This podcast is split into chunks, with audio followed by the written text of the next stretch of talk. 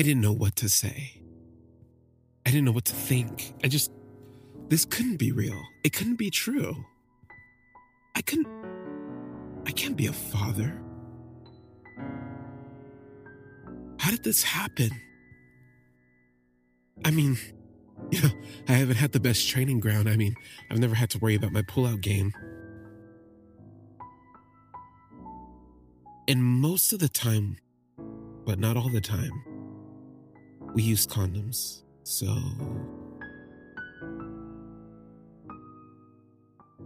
But a voice in the back of my head said, this is real. And as nervous and frightened as, and just unreal as the whole thing seemed to be, as incredulous as I tried to make myself out to be, I was excited. It never occurred to me that I could be a father. It certainly didn't occur to me that I'd want to be a father. And I asked Samantha, I said, does James know? And she said, yes, he knows. And I said, is he okay? And she said, surprisingly so. She said, now that she's pregnant, they've been spending time together like they used to when they first met. She knows, or she says that James knows that he's not the father, but he is there for her like he's never been. He cares for her like he's never cared for her. She said she had never seen this side of him before. And I asked her, I said, well, I think what's smart for everybody involved is let's just do a test so that we can confirm for sure. And she was cool with that. And I said, I'd like to talk to James as well too, just to figure out like where his head is in all of this.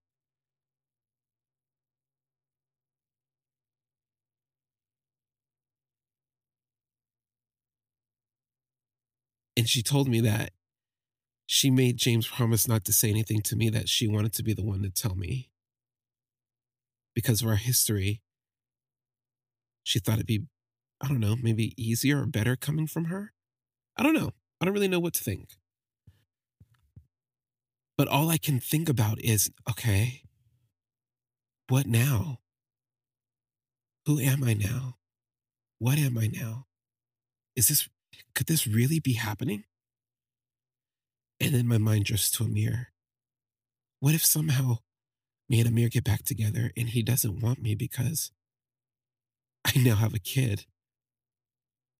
And then as soon as the thought crosses my mind, I like shake it off because I'm like, Amir's not like that. And Amir would make a great father. We talked about it once. Amir said he wants a bunch of boys. And then my mind wanders to other places. What if they're gay or something? And I think about all of the pain and all of the extra stuff that comes with it. And if I can confess, I almost hoped that they weren't. And then I thought about it and I was like, that's stupid. Nobody gets out clean. Everybody has their issues. Whatever it is, whatever they are, I'm going to try to be as ready as I can be. Samantha gets up to leave and she turns back and she says, you know, we haven't picked out a name yet, but it's a boy.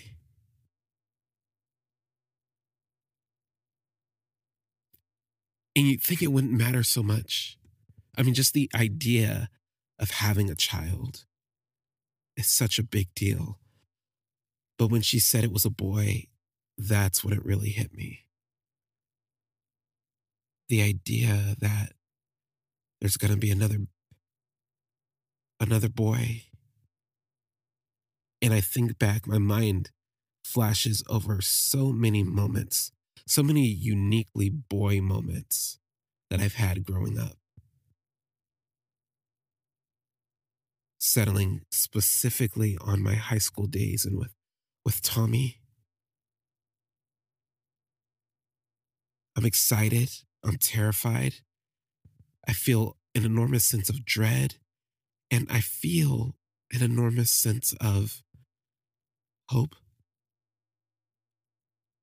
You know, part of the reason why I even started this podcast was because I feel like if we all told the truth about who we are, if everybody told the truth about who we are, we'd realize that this little LGBTQ pool that we have is really a whole freaking ocean. I don't know any straight guys. I truly don't think I know any straight men. Everybody is somewhere in the middle. Everybody's swimming in the pool. James was probably my biggest teacher in how conditional sexuality can be. First of all, I don't buy that anybody chooses to be gay. I think that's the most lazy, ridiculous argument on the planet, figuratively speaking. Nor do I believe that people are born gay. I just don't believe it. I've seen people switch, not by choice, but by circumstance. I've seen that shit. And I don't believe. Listen, I guess really what I'm trying to say is this. If somehow in telling these stories, I can make people more comfortable with their own sexuality and make people maybe a little more okay with telling their own story, and maybe make people who are on the outside listening in realize just how common this thing is, maybe it's going to be easier for my kid. Maybe it's going to be easier for me or the Jameses or the Tommies or the little Amirs coming up or the little Samanthas, the Roxannes. Maybe. When Samantha leaves, I call James. And he's like, was Samantha there? And I was like, yes. He's like, well, what do you think? And I said, I need to see you as soon as possible. And he says, I'm on my way. He was downtown, so it takes him about 45 minutes to get there. And that's when traffic is decent. But you know, in the city, it gets really backed up. Anyway, he shows up and he comes into my office and he just gives me this look. I can't read it, but it's like there's definitely a lot of trepidation there. He's like, how are you responding to all of this? And I just reach out to him and I hold him. I hug him so tight. And he embraces me right back. I mean, who would have thought all these years later, all this time later, I think back to when I first met James, when he first hired me, it was during a hiring interview. And to think, everything we've been through from then until now, I never would have imagined our paths would have intertwined like this. And I feel a weird amount of joy. I couldn't imagine. I don't know about that, but I, it's like, who else would I have wanted to go through something like this with? I mean, I met some great guys, but for the situation's sake, James and Samantha, who else could I have gone through something like, could I go through something like this with? I feel a stupid amount of excitement. I feel like I have no idea what I'm in for. I know I have no idea what I'm in for. How are we going to do this? Are they going to want to file for custody? Are they going to want to split custody? Am I going to be paying child support? How is this going to go? We'll figure it out. I know we'll figure it out.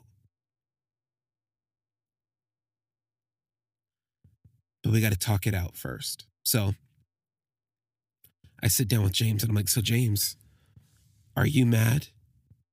And James laughs. He's like, no, dude. I'm so happy. I'm so happy.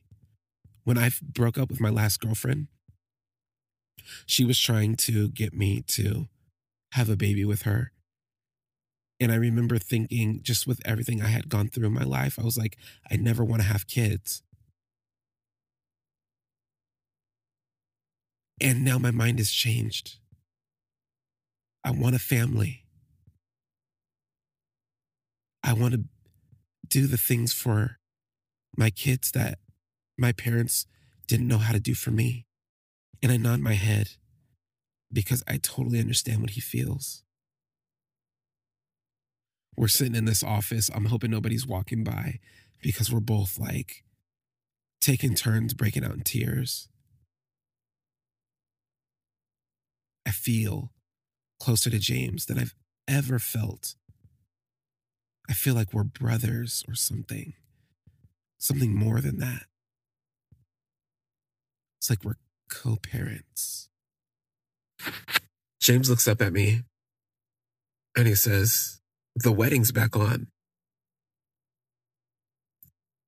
And I said, you're getting married? And he said, yeah. Since everything has happened with like the pregnancy and everything, and just taking care of her and just being with her, there was a lot of things that we didn't discuss. A lot of betrayal, a lot of hurt. And in all of that, I finally found out who she was. And she found out who I am. And she's an amazing person. And I'm not so bad either. I was always afraid of having kids, he's telling me. I was always afraid of having kids. I thought that I would break them, that I would destroy them in some sort of way. And now, I want a shot. And James tells me that he got his vasectomy reversed and he said him and Sam have talked it out and they want a whole gang of kids, he says. And I think that's fantastic. I've always believed that James would be a great father. He's always been a nurturer to me. So, I mean, like, I give him highest recommendations. And I don't know. I haven't, it's like, so anyway, I'm getting ahead of myself. He tells me that him and Samantha's relationship was all fake before. They didn't even realize how fake it was. It was all about the functionality of their marriage and what that marriage was going to represent to their friends, their family, the world, how they presented themselves. They didn't know who they were as individuals. And they found that once they started to find themselves that they were actually best friends. And they re-fell in love. I wasn't expecting the next part. He says, we were wondering if you'd want to move in with us. And I said, move in with you? Like, what do you mean? And he said, well, maybe we could all do this whole parenting thing together. And I said, you and Sam talked about this? And he said, yeah. She loves the idea.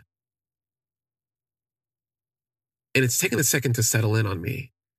And I said, you mean like we all fuck and live together? And he said, he laughed like I was an idiot. And he said, yeah, that's exactly what we mean. We like you too. And I said,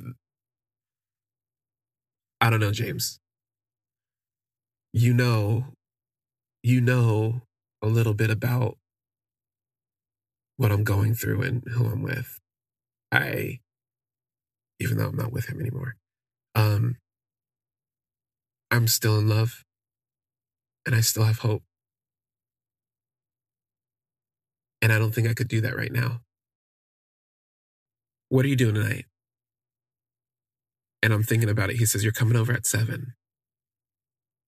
And I started to take a breath to say something else he said. I don't want to hear it. Be at my place, 7 o'clock. And he turns around and he walks out. This bossy ass hoe. Who's he talking about? Who's he telling to come over? Who does this guy think he's... Does he not know that I own his ass? I own that ass. The next thing you know, I was pulled up in front of his house. I don't know what it is about loneliness or just being unsatisfied or unhappy or, you know, whatever it is, not completely content or fulfilled, that makes you kind of long for the way things used to be. When I got to James' house that night and I rang the doorbell, he answered right away, just like he always did. And it made me feel unusually happy. I love the feeling of James wanting me. I loved that. I craved that feeling. It really is. It really is a fun feeling. And I go in there and it was not what I expected. I go in, I can smell that he's making something or there's food. I can smell there's food. And I go in and Sam is there. I'm like, what is going on here? I'm down. I mean, it's like we haven't, you know, more than once, all three of us. And also too, I don't know if I mentioned this before, you know, me and James were hooking up and then it was the three of us. Me and Sam hooked up too. She would call me sometimes and just be like, come over. And I would. And James was cool with it. You know, we talked about it and he was fine with it. But anyway, so I get there and Sam is making dinner and I'm just like a little nervous. The dynamic is weird. The dynamic of the three of us together domestically, apart from the sex, is weird to me. Okay, so I really think the reason why it's kind of weird and off-putting is because there's something about it that feels good. I like the three of us together. I like them together. But when we're all three together, I don't know, something about it just makes sense. And we have dinner and we're talking. Of course, we're talking about the baby. And I ask, have you picked out a name yet? And they just kind of look at each other and they say, no, we didn't want to do that without you. And I say, oh. And James says, look, we know that you're uncomfortable with the idea of us being all together in a relationship, but whether or not we're together in a relationship, this baby's tying us all together. If you don't want to do this relationship-wise, we just want it to be whatever's going to be best for the child. Whatever's going to be the most non-contentious. So anyway, I say all that to say what we ended up settling on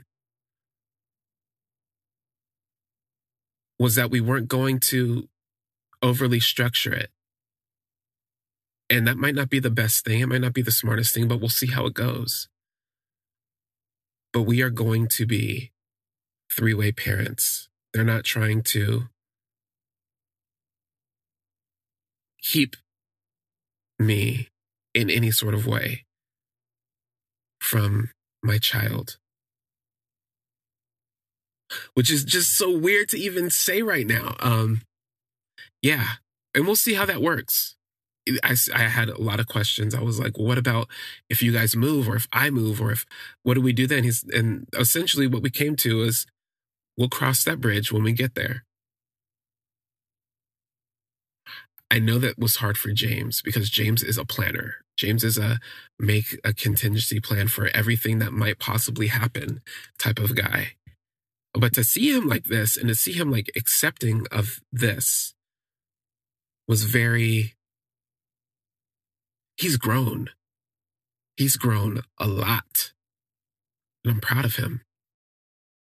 But anyway, after dinner, James and I are doing the dishes and Sam is watching TV. By the way, I just think it's so, I don't understand how, like, they're, okay, so they're very conservative. They both came from very conservative backgrounds. And they still, I was surprised that they still both carry very conservative beliefs, to the point where they still get their news from a certain news network that I don't need to name on this podcast, but there's an animal in the title. You can figure it out. And I'm just like, y'all really watch this stuff? And you guys are sitting around here talking about us being in a relationship that falls on the LGBTQ spectrum while you're watching. I don't know. I don't understand how that works. Like, how do you live this life and still live the other life? I don't know. And I don't want to judge. I guess everything in due time. They have made an unusual amount of change in a very short amount of time. So let me not be judgmental. But anyway, me and James are doing the dishes, and Sam is watching TV.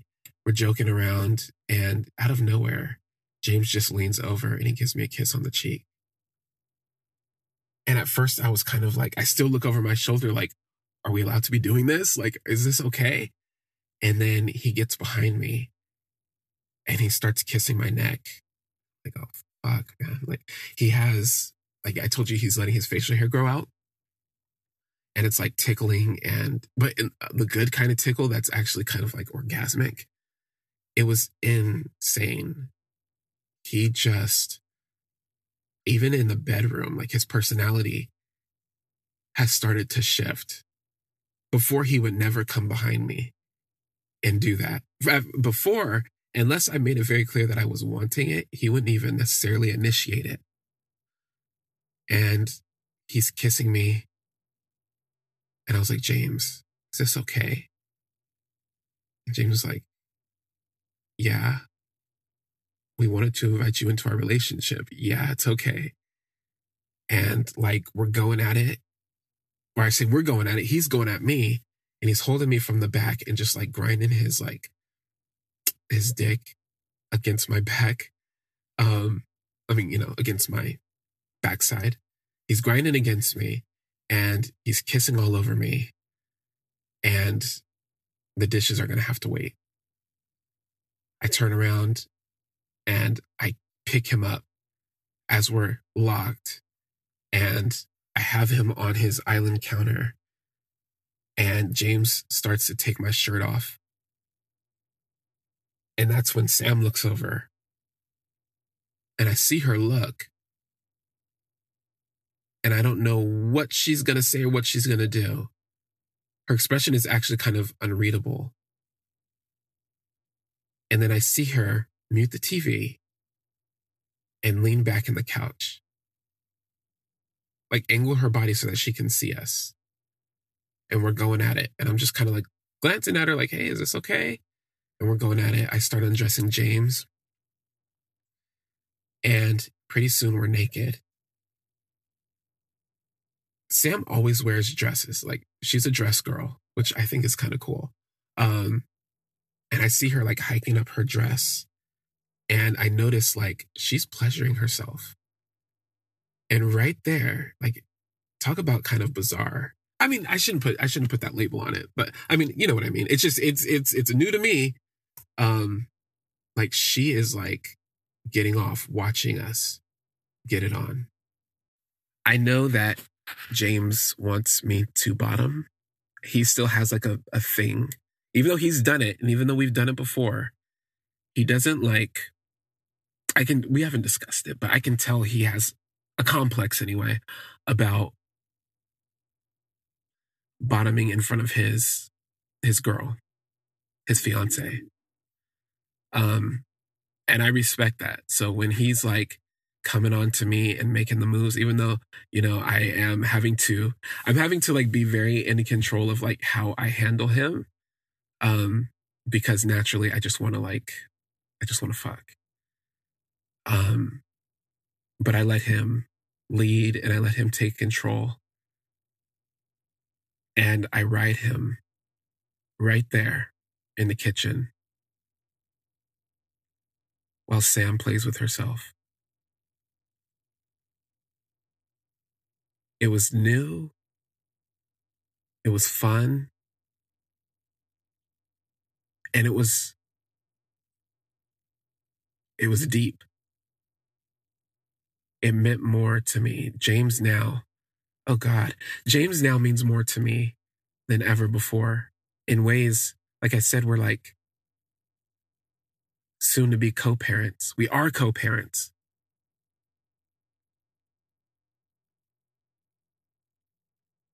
And now we are intertwined in ways I never thought possible. So the sex now feels bigger than before. I let him come inside me.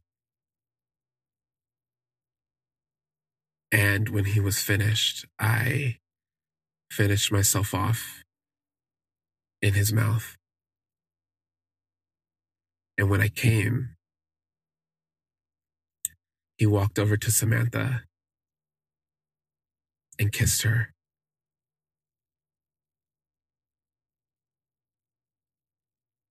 I then walked over to her and kissed her too. This was not what I expected. So, a few days go by, and me and James have been spending an obscene amount of time together. Like, not even doing, like, not sexual stuff, but that too. But not just sexual stuff, not just work stuff. Like, we do stuff together. Well, I'll call it domestic stuff. Like, we've gone shopping together. We just hang out. And I don't know how to classify it yet, but I know that I'm enjoying it. And I get a text from James one day when I'm at work. And it says, hey, can you talk? And I was like, yeah, sure, call me. I text him back, yeah, sure, call me. My phone rings and I answer it. And in like a very like subtle, or not subtle, what would you call it? Like a silky voice. I'm like, hey, sexy. And the voice on the other line says, all these years, and you still think of me as sexy. And I tell you, my stomach almost fell out of my ass. My brain froze up. I felt like ice and fire being poured through my veins at the same time. Tommy,